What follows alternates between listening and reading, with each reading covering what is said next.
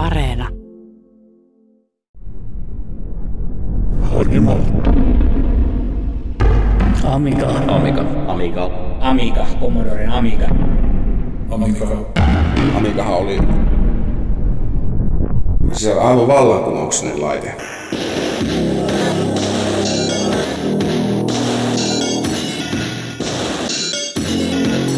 Olemassa on jonkinnäköinen Amigan abstraktio, että se on joku tämmöinen käsite. Ei se ole vaan joku Amiga tonninen jossain tai viissatku jossain. Future Mark siis, joka teki demon nimellä Mature Furk. Ja sen demon nimi on Lapsuus. Ja se loppuu sanoihin Lapsuus on Amiga. Tietokonemarkkinoita johtanut Commodore aiheutti pientä hämmennystä vuonna 1984, kun Jack Tramiel lähti perustamastaan yrityksestään. Johtajavaihdos ei myyntiä kuitenkaan haitannut, ja 64 jatkoi voitokasta taivaltaan. Tietokoneet olivat kasarin puolessa välissä siirtymässä 8-pittisistä koneista 16-pittisiin koneisiin, joten mikä tulisi olemaan 64 seuraaja? Minä olen Antti Melkko ja Kotimikroekronikan kahdeksannessa jaksossa keskustelemme Commodoren viimeisistä vuosista sekä Amigasta, retroasiantuntijan, peliekspertin ja muun muassa Mikropitin ja Pelitlehden toimittajaveteraanin Jukka O. Kauppisen kanssa.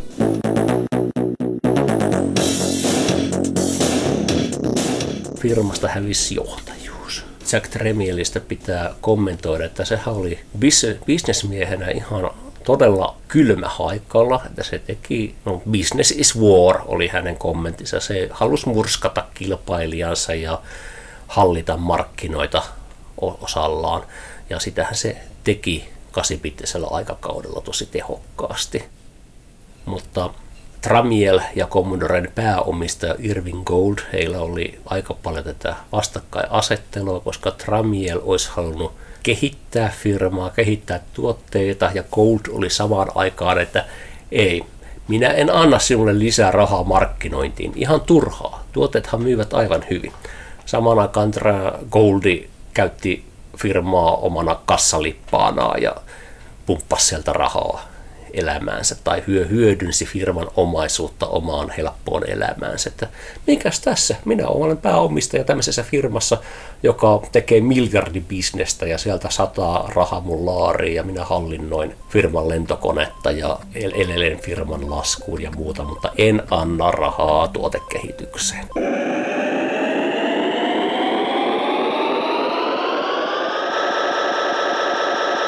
Täytyy ymmärtää se, miten sekaisin Commodore oli yhtiönä siinä vaiheessa. Että niillä oli niin kuin aivan massiivinen seuraavan tuotteen ongelma. Että ne ei, ne ei oikeasti tienneet, miten tässä nyt pitäisi toimia, että saataisiin niin toistettua tämä salaman isku, mikä oli Commodore 64. Sitten niin kuin mietittiin pääpuhki, että mitä tässä nyt voitaisiin tehdä.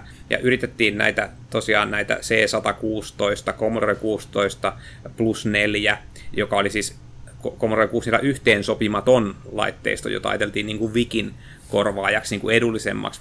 Ei niillä ollut oikein semmoista niin kuin tolkkua siinä hommassa. Yritettiin toistaa sitä menestystä, esiteltiin kovasti malleja, ja vähän silleen just, että heitellään nyt tommosia ja katsotaan, että, että mikä osuu.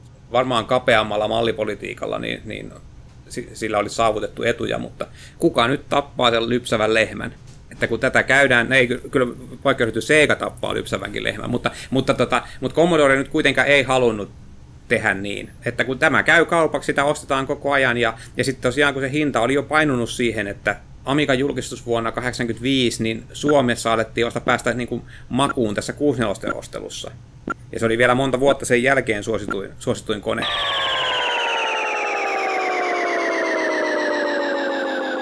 Ilman Haitoro-diiliä, niin mikä, mikä olisi ollut Commodorella seuraava hittituote? 128 ei ollut se. Commodore 128 on kuitenkin se on hieno kone, mutta se oli vähän, se oli yhtä aikaa liian hieno, että sitten liian takaperoinen. Se oli yksi tyyppi, joka veti tätä projektia, joka teki suuren osan suunnittelutyöstä. Mutta sekin on harmitellut sitä, että kun haluttiin kone, joka on kuitenkin täysin kuuselos yhteensopiva, jos on lisäksi parannettu 102 kasetilla, jossa on lisäksi CPM-käyttöjärjestelmä. Hän olisi halunnut jättää kuuselos yhteensopivuuden pois ja tehdä vaan sen 102 kasin, tehdä se parempi jatko-osa 64. ei sitä bisneskäyttäjät ostaneet CPM-käyttöjärjestelmän takia. Mä oon muistaakseni ehkä kerran käyttänyt 128 CPM-tilassa, katsonut millaista se on ja käynnistänyt jonkun ohjelma ja todennut, että ihan turha vehje. Jotkut 64 tehdyt softat osaa käyttää 128 ominaisuuksia myös 64 tilassaan, mutta niitäkin on aika vähän ja ei sille 128 sitten kovin paljon omaa softaa tullut, että kun sitä suuri osa kuitenkin sitten käytti vaan 64 siinä mielessä harha-askel, mutta täysin, y- ymmärrän täysin sitä, että haluttiin vielä yrittää pumpata kasipittisestä markkinasta jotain ulos, kun Commodore 65 ei esimerkiksi koskaan tehty tai julkaistu. The company which put more personal computers into more homes than anyone else is Commodore, located not in the Silicon Valley, but here in Westchester, Pennsylvania, outside Philadelphia, where the money was, says Jack Trammell. But Trammell is gone now, not only gone, but heading up the forces of competitor Atari.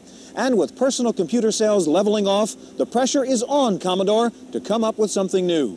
Tramielin puuttuessa siellä ei ollut sitä tyyppiä, joka olisi uskaltanut sanoa, että tämä on paska tuote, ei julkaista, vaan prosessit oli, muuttuivat ilman kapteenia niin paljon, että sieltä pääsi läpi sitten tavaraa, joka, jonka, joka ei olisi mielestäni päässyt Tramielin aikana ulos. Koska Tramielhan teki näitä tuotteiden tappopäätöksiä jo ihan sillä, että se oli messuilla, sessillä. Siellä oli esillä prototyyppiä laitteista, kattoreaktioita. Ja sitten päätettiin, että tämä ei kiinnosta ihmisiä, tätä tuotetta ei tehdä valmiiksi. Ja tekihän se virheitä, oli varmasti usein tosi mulkkutyyppi. Ja sitten oli näitä Jack Attackkejä, eli Jack Attack on se tilaisuus, kun Tramiel polttaa käämisä johonkin tyyppiin ja sitten se tulee jonnekin ja se huuttaa ja raivoaa jollekin tyypille. Ja sitten kun se aika, aikansa huuttaa, niin äh, sanotaan, että se saattoi muiden silmiin olla, että nyt tuo jätkä on finished tässä firmassa, se lentää pihalle. Ja jokainen isu, valtaosa Commodoren pitkäaikaisista työntekijästä ne koki vähintään kerran Jack Attackin ja ne ties, että tämä ei ole maailman loppu, tämä on vain varoitus johtajalta. Mutta se kasvatti firman miljardin luokan tietokonefirmaksi. Sitten tuli lähtö. Mitä tapahtui Commodore vastaan Atari Round 2. Jack Tramiel alkoi suunnitella Commodorelta lähteneiden insinöörien kanssa Atarilla uutta tietokonetta massoille. Entinen johtajuus ei ollut ainoa jännite Atarin ja Commodoren välissä, vaan oman kolmiondraamansa toi tulikuuma piirinen rakastajatar. Edellisessä jaksossa kävimme tarkemmin läpi J. Minerin ja Atarin tapahtumia Amiga-piirin ympärillä. Kuitenkin monen mutkan kautta Amigan piiri päätyi Atarin sijasta Commodorelle.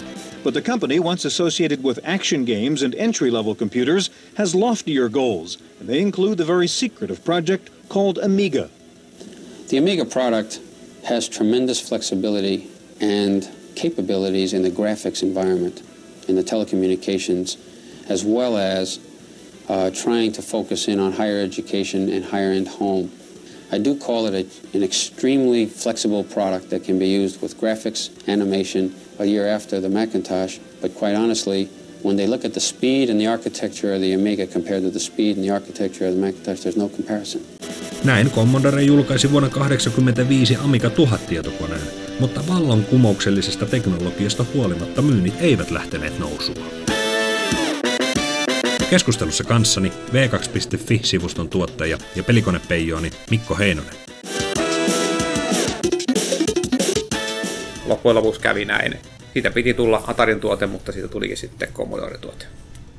Kallista tuotetta on perinteisesti aika vaikea myydä, että se, se ensimmäisen koneen hinta, hinta kipus monestakin syystä.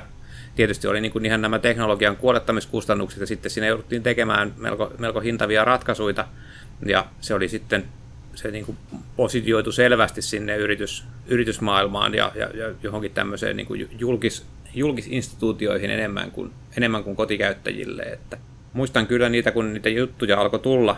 Kaikki oli hyvin vaikuttuneita siitä, mitä se laite niin kuin pystyi parhaimmillaan tekemään, mutta sitten nimenomaan siitä hinnasta, hinnasta mainittiin, ja toki toisena juttuna se, että, että kuitenkin se käyttöjärjestelmä oli, oli tosi keskeneräinen, kun se, kun se julkaistiin. Että Amigan käyttöjärjestelmässä on periaatteessa kaksi osaa, on Kickstart ja Workbench, ja se Kickstart on ROMissa, joka sitten pyytää niin kuin lataamaan sen Workbenchin, tai sitten siinä vaiheessa voidaan ladata peliohjelma tai mikä vaan, mutta sitä ei uskallettu polttaa ROMille sitä Kickstartia, koska se oli niin keskenäinen, ajateltiin, että sitä ei hyvä seuraa, jos näin reikäinen versio menee isoon jakeluun, vaan ajateltiin, että on helpompi postittaa ihmisille uusi korppu, missä on uusi Kickstart, kun lähettää uusia rompiirejä, joiden vaihto on sitten taas oma offensiivinsa.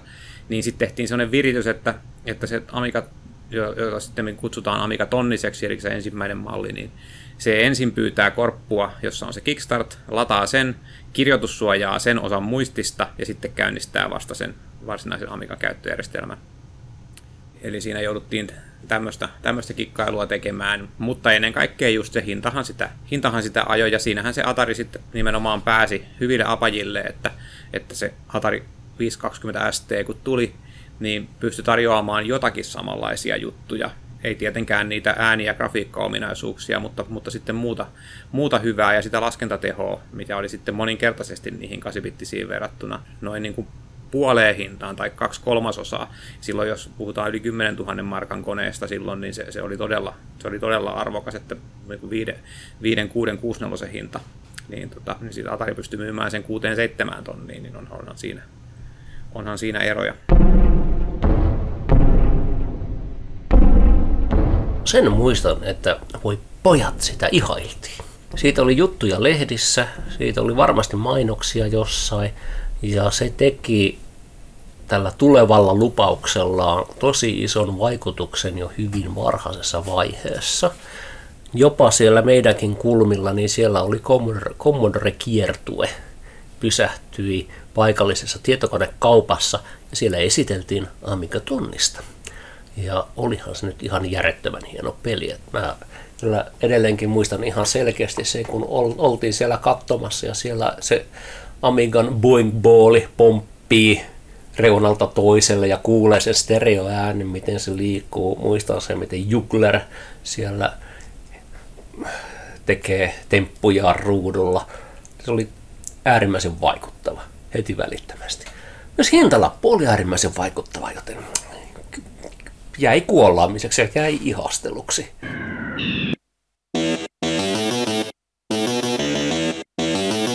Atari sai varaslähdön 520 ST-koneen julkaisussa muun muassa oikeusjuttujen ansiosta. Tahmainen startti Amikalla aiheutti sen, että esimerkiksi peliteollisuudessa tuotanto keskittyi Atarin rautaan. Suunta kuitenkin alkoi muuttua, kun Commodore julkaisi vuonna 1987 Amiga 500.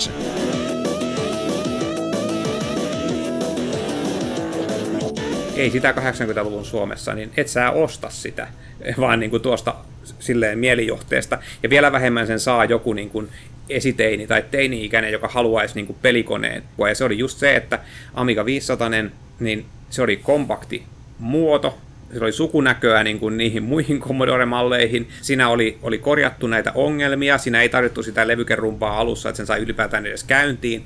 Ja nimenomaan se, että se saatiin kuluttajalle järkeväksi, että pystyttiin TV-modulaattorin kanssa myymään järkevällä hinnalla toisin kuin pelikonsolijutuissa, niin näissä tietokonehommissa niin se valmistajan on pakko tehdä se katteensa sitä laitteesta, koska he eivät saa mitään kymmenyksiä sitten enää, kun myydään. Pelikonsolihan myydään niin, että se voidaan myydä aivan nollakatteella tai jopa tappiolla aluksi, että sitten saadaan osuuksia niistä, kun sille aletaan myydä niitä pelejä. Mutta tietokonevalmistajilla ei ole tämmöistä, joten se on pakko hinnoitella toisella tavalla. Ja, ja näin sitten kesti, kesti niin kauan, että se saatiin siihen järkevään. Että mä muistan sen, että siinä vaiheessa se keskustelu siitä Amigasta meillä alkoi vakavasti, kun se päästiin siihen, että se oli sen noin 5 tonnia. Sitten laskettiin, että kun jos 64 sen myy ja siihen oli levyasema, että sitten voisi pari tonnia saada. Että semmoinen niin kuin järkevä väliraha versus se, että tosiaan puhutaan henkilöautohinnasta, että olisi päässyt kiinni siihen laitteeseen. Niin. Am the Commodore Amiga 500 home computer. dazzling animation at your command. I am the Commodore Amiga 500, a multitasking home office in your hand. I am the Commodore Amiga 500, total home video you control, and arcade quality games in stereo. And now you can be everything I am. Mullahan sitten varsinaisesti seuraava askel kohti Amigaa oli elokuussa 88, kun järjestettiin Byte Rappersin ekat demopartit. Ja siellä oli semmoinen, sellainen strategiapeli Amigalle kuin Empire. Ja sitä muuten pelattiin aika paljon kanssa. Ja sieltä minä sitten Amiga-disketti numero yksi, Empire. Minä kopioin sieltä, siellä sen pelin itselleni valmiiksi odottamaan sitä päivää, kun mulle tulee Amiga. Että se oli ihan täysin nähtävissä se kehityskulku, että se oli vaan ajan kysymys, että milloinka me siirrytään Amigaan. Ei se ollut kysymys, että siirrytäänkö, vaan milloin. Milloin meillä on itse kullakin rahaa ostaa Amiga. Ja siitähän nyt sitten tietysti kuitenkin seurasi, koska mitäs elämä olisi ilman vastakkainasetteluja, niin sitten Atari ST vastaan Amiga-käyttäjät kävivät sitä omaa seuraavan sukupolven konesotaansa, kun suomalainen tietokonelehdistö antoi sen oman auliin palstatilansa konsol, anteeksi, kotimikrosotijoille, jotka kinassivat lukijapalstalla laitteidensa paremmuudesta ja peliensä paremmuudesta. Ja lehdessä oli artikkeleita, jotka pyrkivät olemaan asi- asiallisia, neutraaleita, mutta kuitenkin vähän heittämään bensaa sinne sekaan. Niin se on oikein värikästä, värikästä aikaa. Atariskenekin oli niin paljon pienempi Suomessa, että sitä ei välttämättä huomannut isossa tapahtumassa kovinkaan hyvin. Sen, siinähän sitten Atari-harrastajat vähän siirtyvät omiin tapahtumiinsa, omille partyille, jossa ne saivat olla sitten saivat sitten harrastaa sitä Atari-hommaansa ihan rauhassa ja ei tarvinnut pelä, perä, pelätä polkupyöriänsä eteen. Tämähän on niinku legendaarinen juttu, on tämä Atari, Atari-pyörämutterihomma, että nimeltä mainitsemattomalla pikkupaikkakunnalla oli, oli tota jonkun polkupyörästä ruuvattu siis pyörän mutterit auki sen takia, että sillä oli Atari. Ja, ja sen takia vanha, vanha polven harrastajat aina mainitsee nämä pyöränmutterit, kun Atarista tulee puhe. Mutta siis aivan kamala juttu, en missään tapauksessa hyväksy tämmöistä kiusaamista, mutta, mutta siis se oli, se oli sitä, se oli sellaista kuittailua. Ja, ja täytyy sanoa se, että niin valtakunnan pää mikromedia, mikrobittilehti, ei tehnyt mitään lieventääkseen sitä, koska siellä oli taas sitten Niko Nirvi, jolla oli Atari ST, ja, ja tota, häntä ärsytti suunnattomasti tämä Amigan saama valtava huomio, ja sillä hänen pointtinsa oli se, että Atarilla kaikki tapahtuu niin kuin melkein yhtä hyvin, ja pelit on jotkut yhtä hyviä tai parempiakin just kuvaamastani syystä, että ne on joskus nopeampia ja näin, niin sitten, niin kuin, että minkä takia on vaan, niin kuin, on vaan Amiga. Tämä Atar, Ataristin elämä on Suomessa vaarallista yhä tänäänkin. Ei kannata polkupyöräillä. Ei pol- polkupyöräillä, jos on Atari-tarra pyöräruudassakin. Ainakaan, tarkista, ainakaan ilman, että tarkistaa renkaan.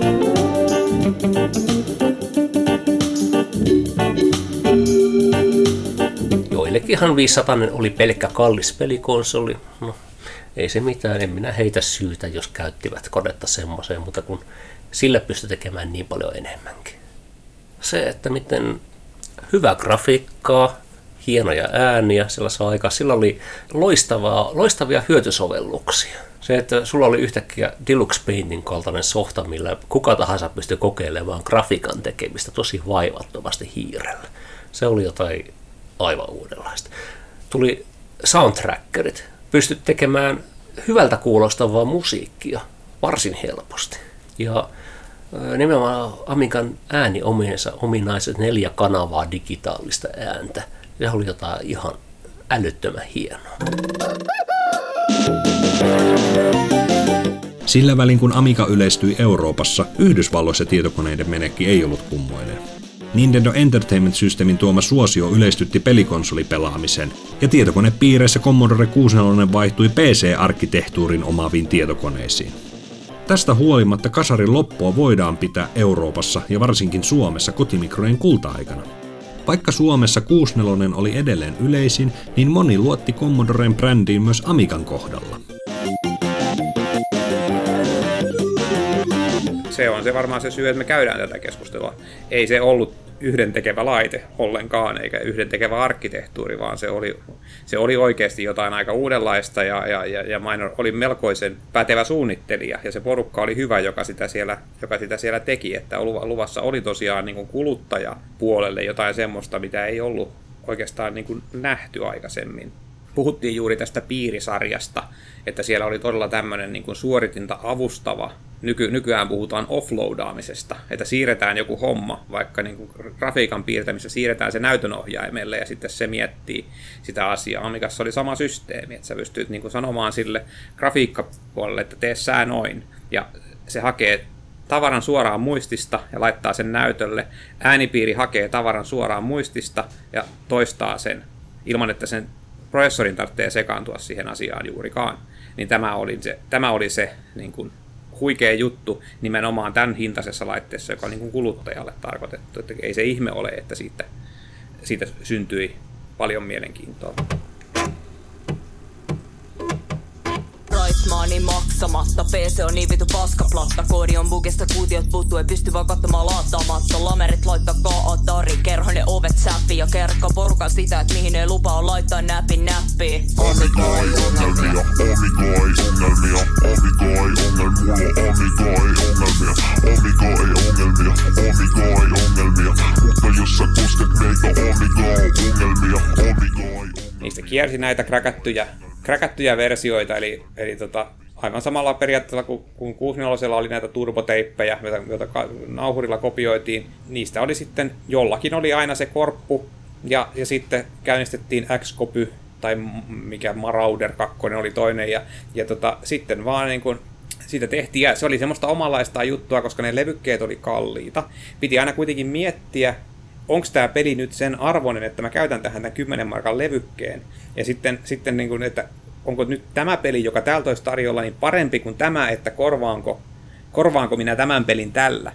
Mä olin sikäli ehkä harvinainen tapaus siitä, että mulle oli kauhean tärkeää myös ostaa niitä pelejä. Ja en, en sen takia, että olisin ollut varakas pikemminkin päinvastoin, vaan se, että mulla oli niin tärkeä kokemus siinä myös se, niin se ohjekirja ja se, ja se kotelo ja ne oikeat disketit, ja mä koin, että tämä on nyt niin kuin paljon laadukkaampi tuote, missä sitten tietysti tämä Varets Eliitti nauroi, että ne on ihan samoja pelejä, varmaan osin olikin ja saattoi olla jollain tavalla korjattujakin, mutta, mutta mä koin, että se on niin kuin hyvin kertakulut, kertakulutushommaa se, ne kopioidut pelit, että niitä kokeillaan, ja sitten tuli tämä tutuksi, että pelikoneeseen, ja sitten käydään kaikki nappulat läpi, että mitä tämä tekee, ja sitten kokeillaan vähän aikaa, mutta harvaan niihin ne jäi jumiin, kun taas sitten saattaa olla että jotain niin kuin kaupallisia pelejä, kuitenkin pelas kymmeniäkin tunteja sitä peliä.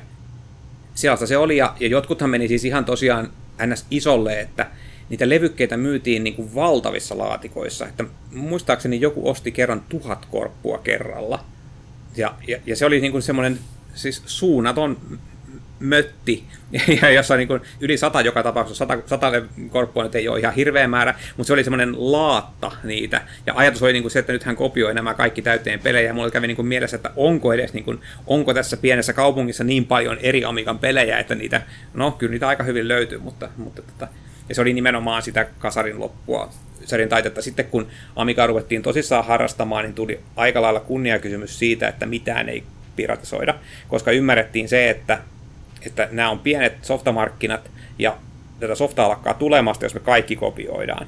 Niin sen takia sitten niin kuin pantiin pennit jonoon ja ostettiin se ohjelma, mitä haluttiin käyttää, tai lähetettiin se rekisteröintimaksu sille tekijälle sitten näistä server-ohjelmista. Mutta silloin oli tosiaan niin kuin tämä, tämä niin kuin pikkupoikien kopiointirinki, niin oli, oli juuri sitä, ja, ja, ja, ja Amigalla nimenomaan, niin siitähän se, siitähän se tunnettiin, kun se oli suosituin laitteisto, niin sille sitä eniten, eniten sitä korppukamaa sitten kiersi. Is the best machine that is around anywhere in the world. The professional machine of the future. Only Amiga makes it possible. Only Amiga makes it possible. Only Amiga. Tähän yksi anekdootti. Yksi kerta, kun tämä oli nyt 90-luvun puolella, me käytiin aina joka joulu ja uuden vuoden välissä Tanskassa Teparde-nimisessä Demoskene-tapahtumassa. Me mentiin sinne bussilla. bussimatka, jossa sulla on se yksi bussillinen demoskene-tyyppejä mennen tullen. Ne oli aika ra- raskaita matkoja. Mutta siellä meidän kuusneva graafikko juteltiin jostain logoista, demografoista ja sitten mä katsoin, miten sen, se puhuu graffan piirtämisestä ja sitten mä katsoin, miten sen käsi liikkuu. Se puhuu graffan piirtämistä, sen käsi liikkuu ja että piirrätkö sä vieläkin kuusnelosella joystickillä? Sen käsi oli, kun se puhuu grafan piirtämisestä, niin sen käsi tarttui siihen näkymättömään joystickiin ja sen käsi liikkui siinä joystickin ympärillä. Ja siinä, että siis 64 on saatavilla hiiriä ja hiirellä toimivia grafasoftia ja sinä edelleenkin piirrät logot joystickilla. Ja siinä vaiheessa kuitenkin Amiga 500 on ollut sen 5 vuotta, 6 vuotta, 7 vuotta jotain olemassa. Ja hiiren käyttäminen on niin normaalia. Mutta jotkut, jotkut vaan tykkäs edelleen käyttää stikkiä hyötykäyttää. Mutta siis hei, sä sait yhtäkkiä sillä sen, jos sinä hommasit tietokoneeseen sen kiintolevyn, että sä pystyt hyödyntämään sitä graafista käyttöliittymää ja käyttämään ohjelmia monikossa yhtä aikaa moniajossa hiirellä, niin se oli jotain tosi outoa.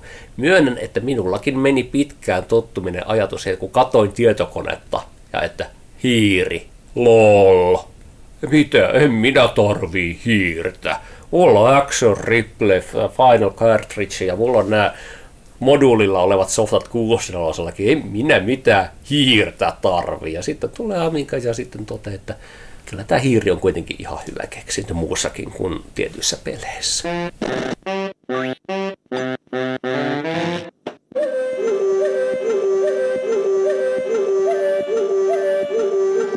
Ja kun Tramiel oli silloin aikanaan kengitty pihalle, firmasta puuttu se selkeä johtajuus ja päätöksenteko.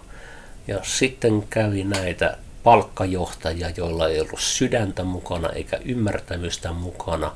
Ja huonon johtamisen kautta tuotekehitys kärsi ja ihmiset lähti po, ihmisiä lähti sieltä pois. Britanniassa markkinointi toimi loppuun saakka hirvittävän hyvin, Saksassakin myynti toimi hirvittävän hyvin, mutta Jenkeissä Amiga ei sitten koskaan lähtenyt kunnolla. Ja kun oli kotimarkkinat hoidettu huonosti, kun oli näitä paskoja johtajia ja loitsivat tällaista johtamattomuuden, kulttu, johtamattomuuden ja päättämättömyyden kulttuuria sinne tekniselle puolelle ja olivat just sitten, että hei, meillä on, meillä on hyviä tuotteita, mitkä myy, ei meidän tarvitse kehittää uutta.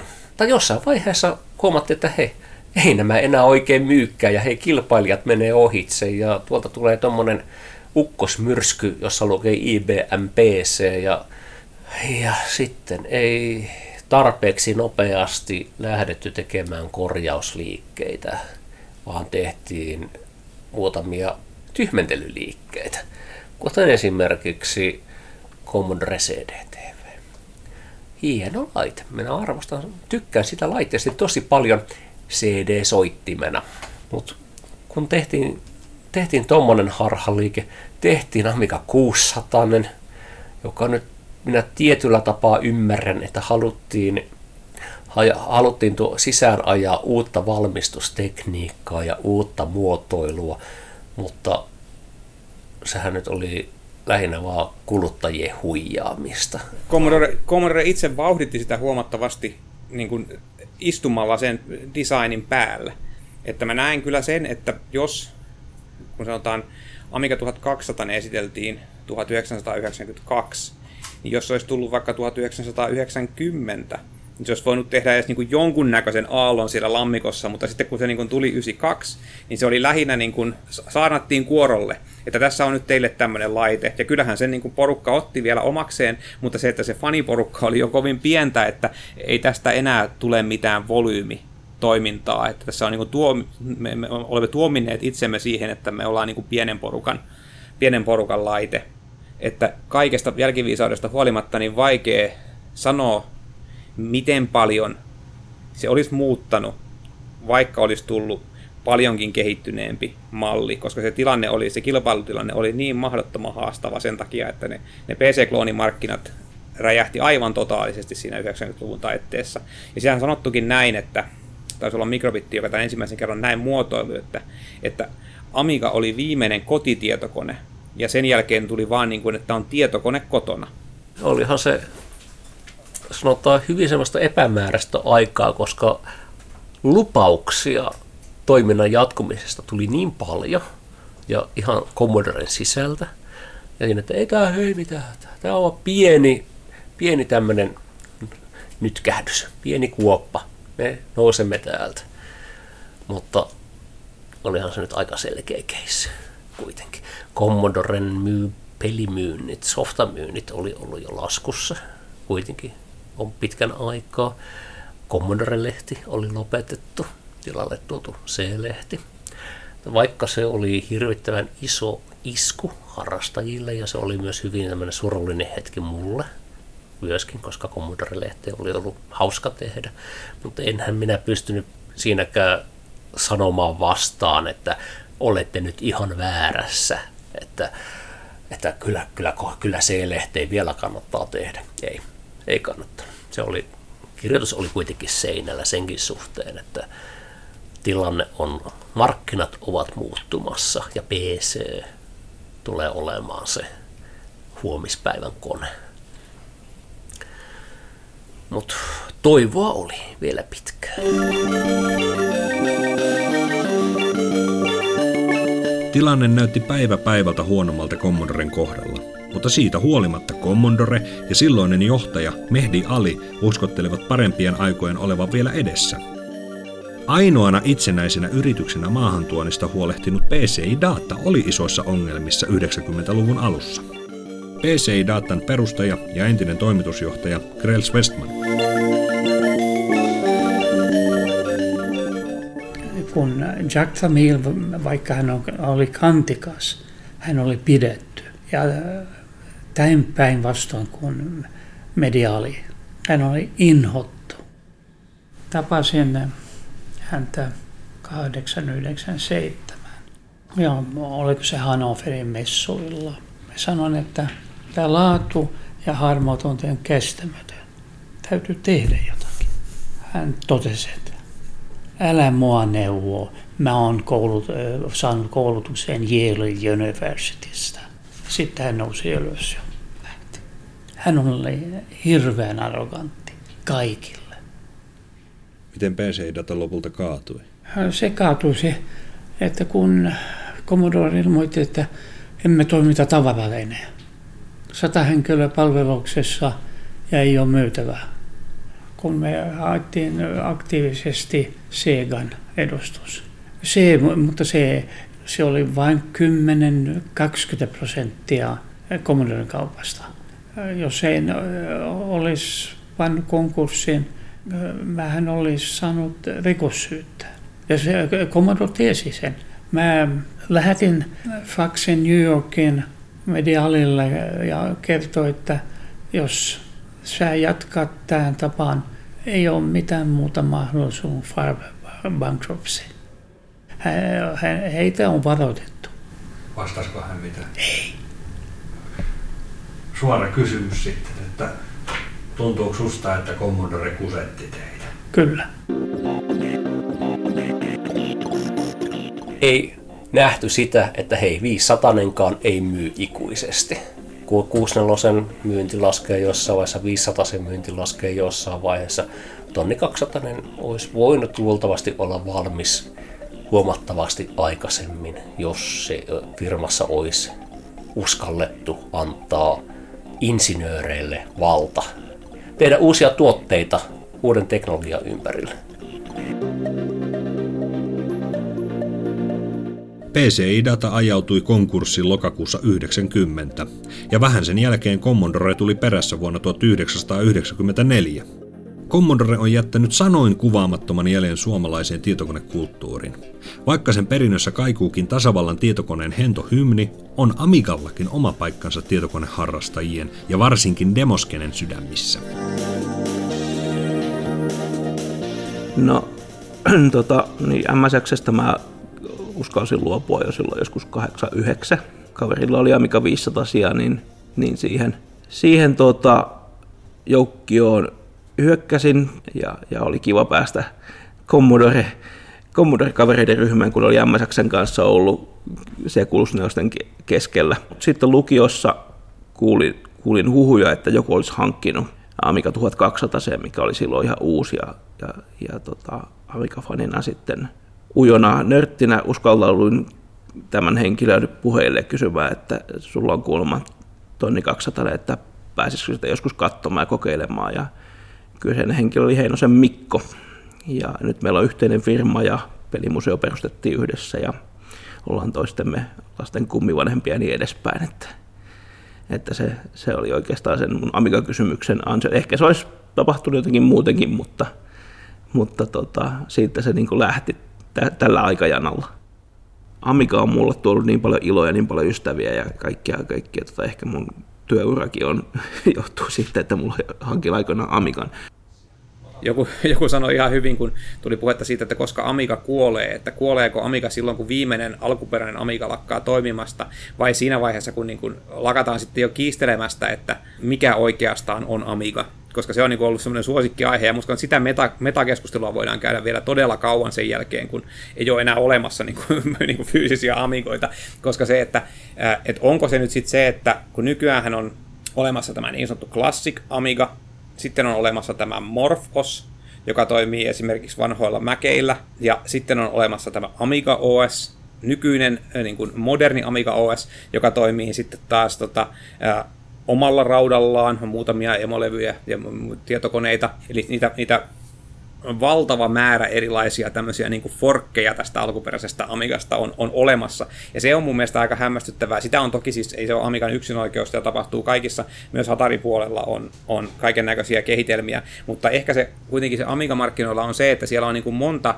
niin sanotusti ammattimaista toimijaa. Ei ole kovin kauan, kun joku kaveri kysyy, että saako jostakin vielä Amigaan X tai Y, ja sitten mä annoin niin kuin viis, viiden eri verkkokaupan linkit, mistä sen voi heti tilata, niin hän oli niin kuin ällistynyt, että miten voi olla, että tämä on, niin kuin, miten tämä on näin ammattimaista.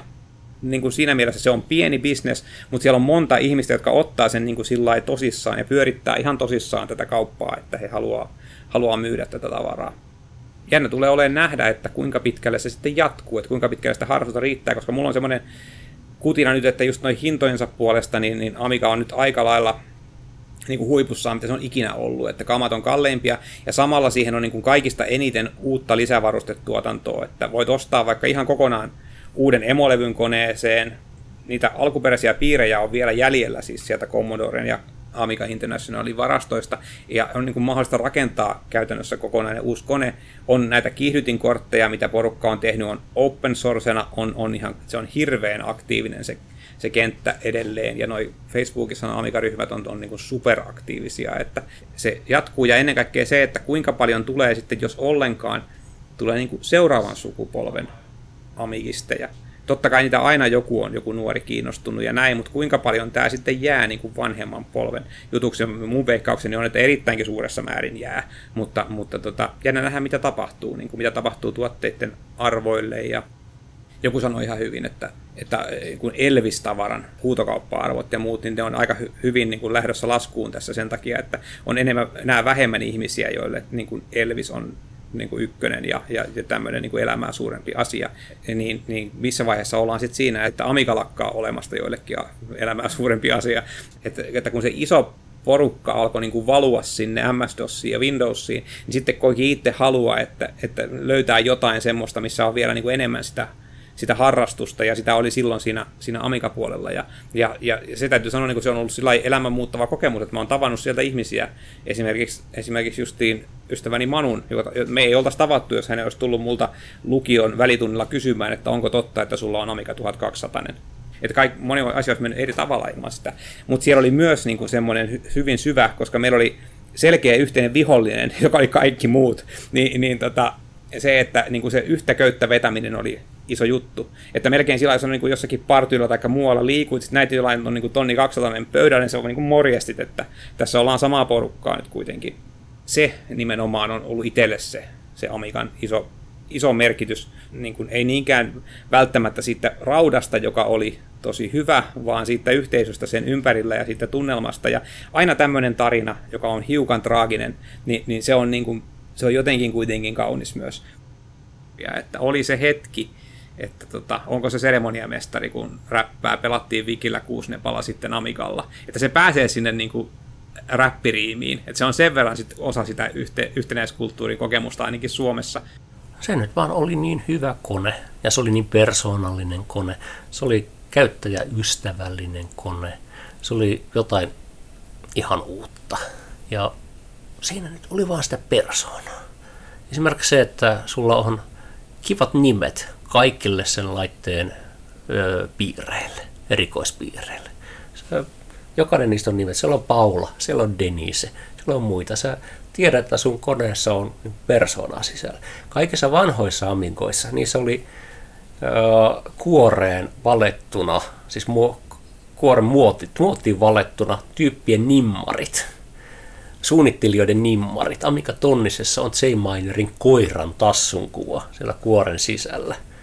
Kaikki, kaikki piirilevyt, joka, joka, jokaisen eri Amiga-mallin piirilevy, sillä on se joku oma tietty kutsuva nimensä. Siinä on niin paljon persoonaa. Joku, sekä tuommoista piireistä lähtien, että sitten siihen käyttökokemukseen lä- saakka. Ja se, mitä ihmiset ovat sillä tehneet, kaikki ne demot, grafiikat, hienot musiikit, se aukas niin paljon uudenlaisia mahdollisuuksia aikanaan ihmisille. Ylpeydellä. En mä ollut ajatellut, että silloin 75, että se loppuu 90 tullessa tällä tavalla. Ne kaipaa vielä niitä aikoja, entisiä työntekijöitä. Voi sanoa pikkujoulu, kun on henkilöstö niin sitoutunut. Ja se henki, ei sillä ole työaikoja. Hoidettiin hyvin. Ja se ei ollut tämän potokan vika, että meni vinoon. Se on muiden arvio, jos me ollaan ollut rakentamaan